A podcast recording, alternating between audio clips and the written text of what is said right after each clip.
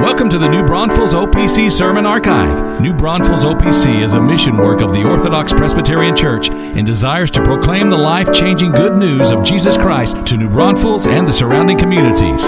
Today's sermon is preached by Pastor Carl Miller. Let's listen in.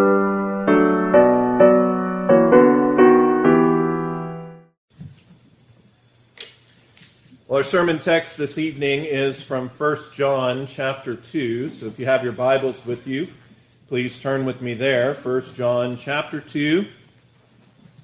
This evening we will be considering verses 12 through 17.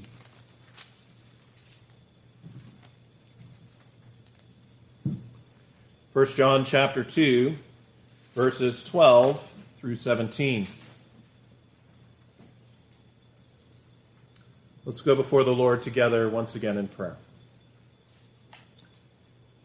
Father, as your word goes forth into our ears and hearts, we know that it won't return void. It will accomplish your purposes. And for this, we are thankful and ask that it would accomplish your purposes in us tonight. Teach us, mold us, grow us, we pray. In Christ's holy name, amen.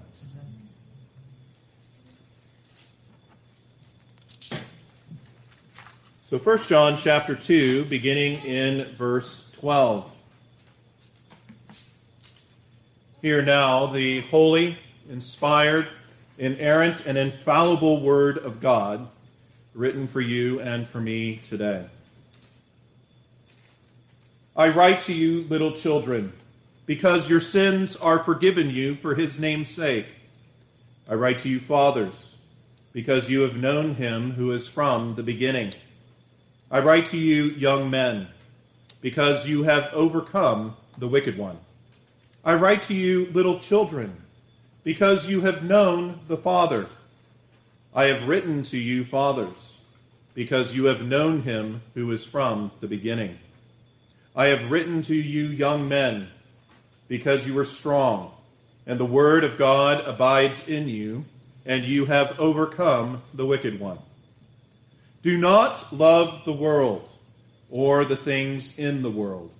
If anyone loves the world, the love of the Father is not in him. For all that is in the world, the lust of the flesh, the lust of the eyes, and the pride of life, is not of the Father, but is of the world. And the world is passing away, and the lust of it. But he who does the will of God abides forever. Amen. Thus far, the reading of God's holy word. My friends, as we've journeyed together through this book thus far, we've considered several tests of assurance that the Apostle John gave to encourage the believers, building their confidence in their faith, and at the same time, being crystal clear to those caught up in their religiosity but weren't really saved. We've seen how John clearly stated the component pieces of what must be present in the life of the Christian, as well as what must be absent. Now, to recap, as believers, we are to have a different relationship with sin. We are to confess and repent of our sins and not walk in them. It is also true that believers have a different relationship with God. As John stated in the test of knowing him in chapter 2, verse 3, we can have confidence in our truly knowing him as we keep his commandments. And John also taught us the test of love in chapter 2, verse 7. Christians have a different relationship with God's people. We have a deep love for the brethren. And so, as we look at today's text, let's consider another test of love, in which we will see that followers of Christ must have a different relationship with the world. What is your relationship with the world? We'll see in these verses the great and important contrast between what is of the world and what is of God we will see what the nature of our relationship with the world should be we will also see the reason for that, as well as the promise for those who do God's will. And so notice in verse 15a that John says, Do not love the world or the things in the world. The Greek there, me agapete ton kosmon, literally means don't delight in or be faithful to the world. Don't delight in or be faithful to the world.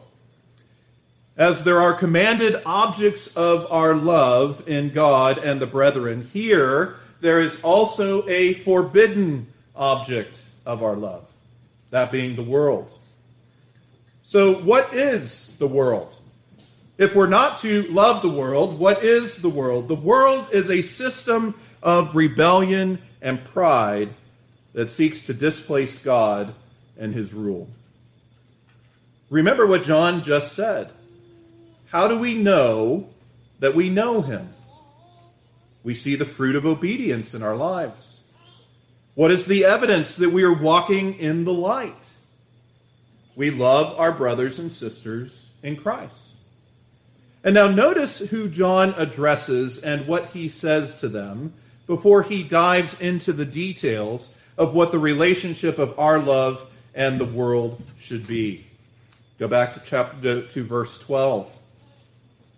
In verse 12, John takes a moment and he pulls the test that he's just spoken of together for the people, applying them to their lives, applying them to our lives.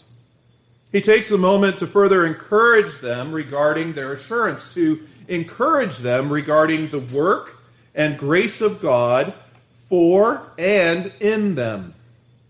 Regarding verses 12 through 14, some scholars believe that though it looks like he is addressing three groups little children, fathers, and young men John is really addressing the whole group while characterizing them in different ways. Others believe John spoke to three different groups of people in the church according to their station in life and spiritual maturity. And I believe that John is speaking to and, and doing the latter there. In verses 12 through 14, he spoke to the little children first, in verse 12 and in verse 13c. Now, on the one hand, this is John's term of endearment, little children. We've seen him address the people like this before. However, when John references little children twice in these verses, in verses 12 and 13c, he uses two different Greek words. The first being the general word for children, the second being a specific reference to young children or even infants. John here spoke to those who were babes in Christ, young in the faith. And like the Apostle Paul was to Timothy, John was like a spiritual father to them. He told them that he wrote them, number one, because their sins were forgiven them for Christ's namesake. Verse 12. But also in verse 13, because they had known the Father. Again, they were to be encouraged. They were to be encouraged because of the work of Christ for them. And in verse 13a and 14a, notice that he addresses fathers. He also wrote to the older mature saints because they had known him who is from the beginning. And as fathers, they were to pass the knowledge of God in Jesus Christ to the next generation. But he thirdly addressed young men in verse 13b and 14b.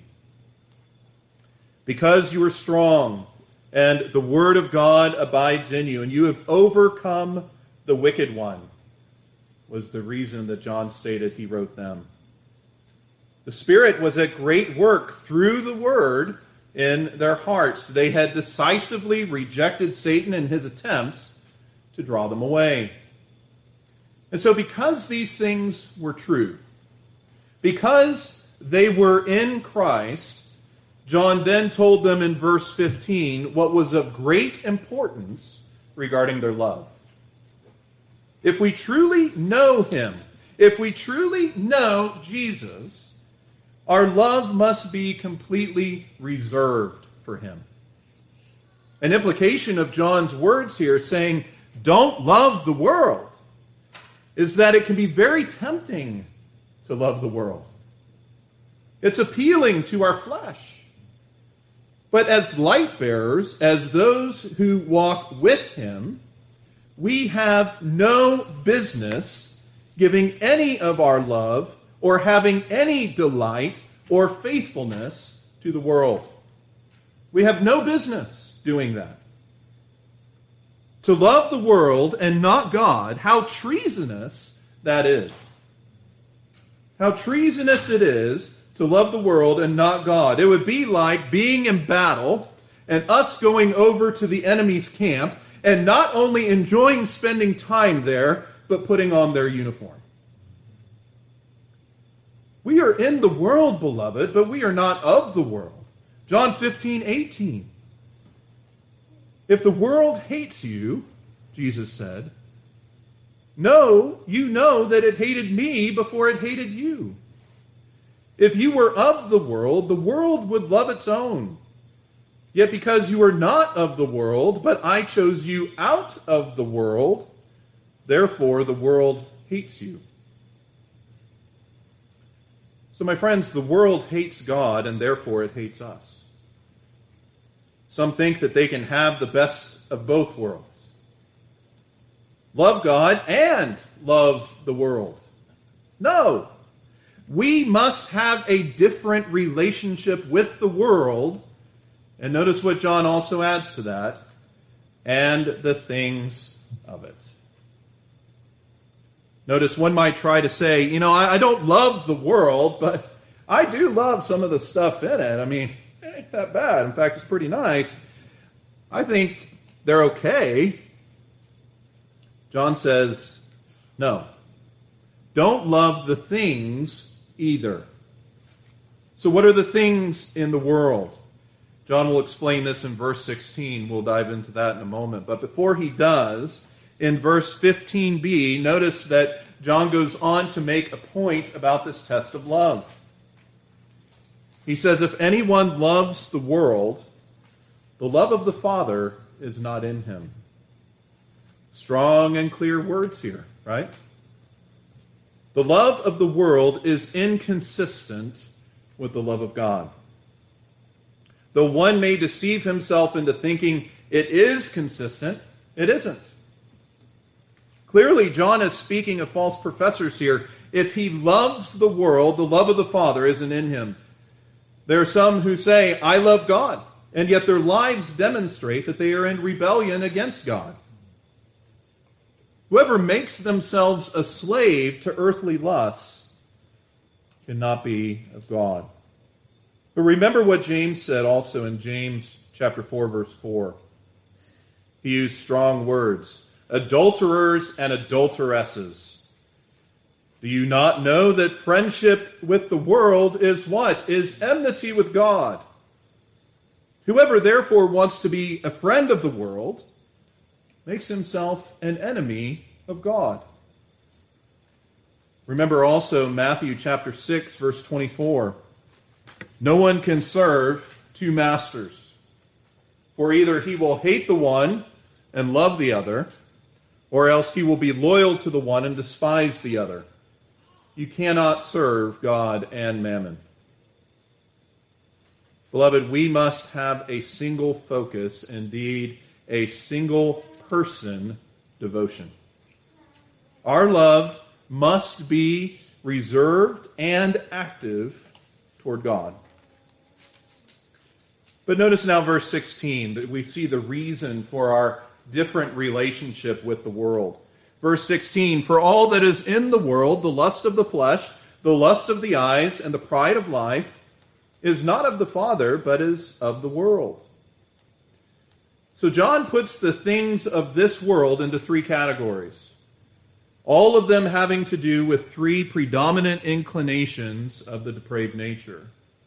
And notice that all three of these demonstrate personal gratification and not a heart of love or obedience to God. And he begins with the lust of the flesh. The Greek word for lust here is epithumia, and literally means desire. Now, in the scriptures, it can refer to a good desire or an evil desire, but here these lusts clearly refer to an evil desire.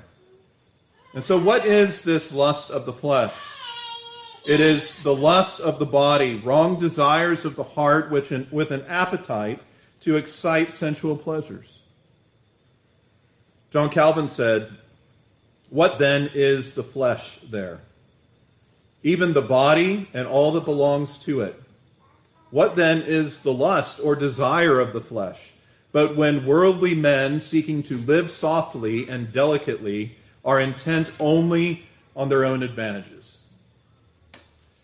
The view of self here is huge. Self is prominent in this person's life, fulfilling only their own desires, going for their own advantage. Romans chapter 13, verse 13. Let us walk properly, as in the day, not in revelry and drunkenness, not in lewdness and lust not in strife and envy, but put on the Lord Jesus Christ and make no provision for the flesh to fulfill its lusts. So our Lord here graciously gives us, here in Romans 13, he gives us very helpful instruction. He gives us warning. He gives us instruction as to what we should be doing. We should be walking properly as in the day. What we should not be doing, not partaking in drunkenness or lewdness or lust or envy. But then again, what we should be putting on in order that we would do that to the glory of God. Put on the Lord Jesus Christ and make no provision for the flesh. We're not making provision for the flesh and not fulfilling its lusts. But John in chapter 2, verse 16, he goes secondly to the lust of the eyes. And this lust is covetousness, that excessive desire in wanting something that you do not have. Ecclesiastes chapter 4, verse 8b says there, Yet there is no end to all his labors, nor is his eye satisfied with riches. But he never asks, For whom do I toil and deprive myself of good? This also is vanity and a grave misfortune. There is no end to all his labors. Do you hear those words? Nor is his eye satisfied with riches. Always wanting more. Always wanting more of what you don't have. But thirdly, John brings up the pride of life. And this refers to self exalting, vain glory, selfish ambition. The world is completely favorable to self and has no favor toward God or his glory. And so John teaches us here that we need to know the reason why our relationship with the world must be different to know where these things belong. They are not of God. There is nothing in the world that is of God. And this is critical for us to remember and to keep in practice, especially for you young people. The world would like to convince you that it has something good to offer. It encourages you to come and to drink deeply from its well. It tries to deceive you into thinking that you can make pain and suffering go away as you indulge in the things of it. And yet, if you love God, you will desire the things that are of Him. You will desire to have His peace, His comfort. You will desire to keep His commandments, and in doing so, demonstrate your love for Him. And John goes on to give us another important truth about the world and another reason to abandon it and follow hard after Christ. Verse 17a. And the world is passing away and the lust of it. So here in 16, he spoke of the lusts and the things of the world which revolved around lust, and the things that we were to stay away from, for they are not of God. But here, he provides another reason as to why we should follow hard after Christ, knowing about its passing. Calvin once again said, What is most precious in the world and deemed especially desirable is nothing but a shadowy phantom.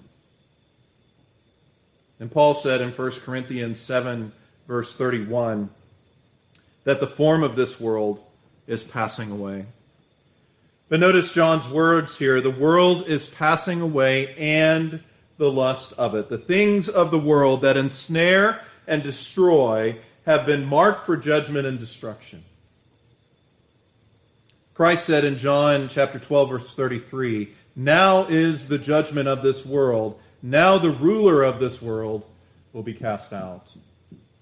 So Jesus gives us great hope and joy, my friends, in John 16 33, therefore, when he says, These things I have spoken to you, that in me you may have peace. In the world you will have tribulation, but be of good cheer. I have overcome the world. So, again, back to the business that we need to be about, and back to the things that we have no business being about. Why? would we, in walking faithfully with God and loving God, why would we want to partake and bathe in those things in the world that He has overcome?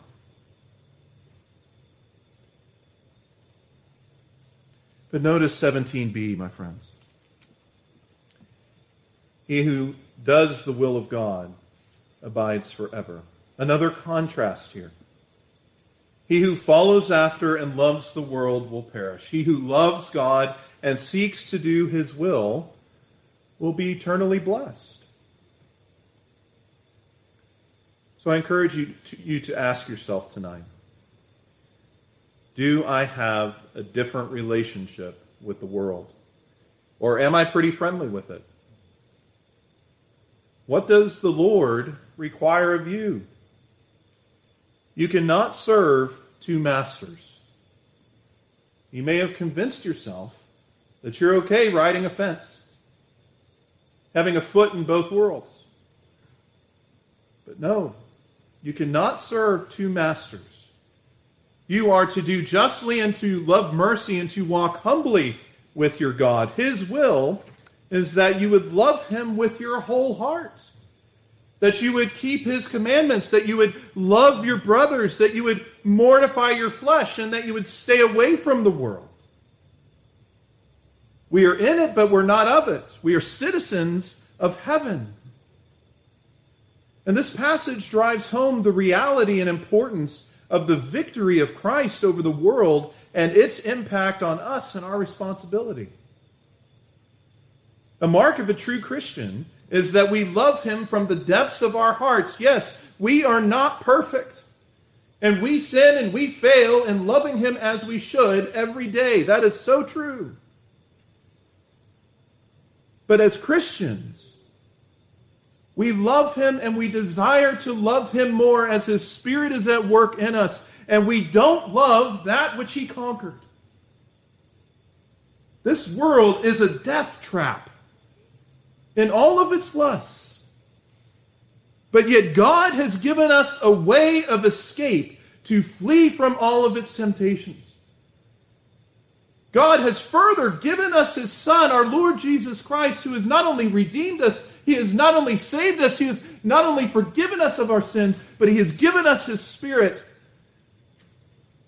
indeed, to bring about and to be at work in our hearts and in our lives to bring about the things which glorify Him, to bring about, to flourish, to grow that love that He requires us and calls us to have. So take courage. Take courage. This world is passing away. And be encouraged of its coming destruction.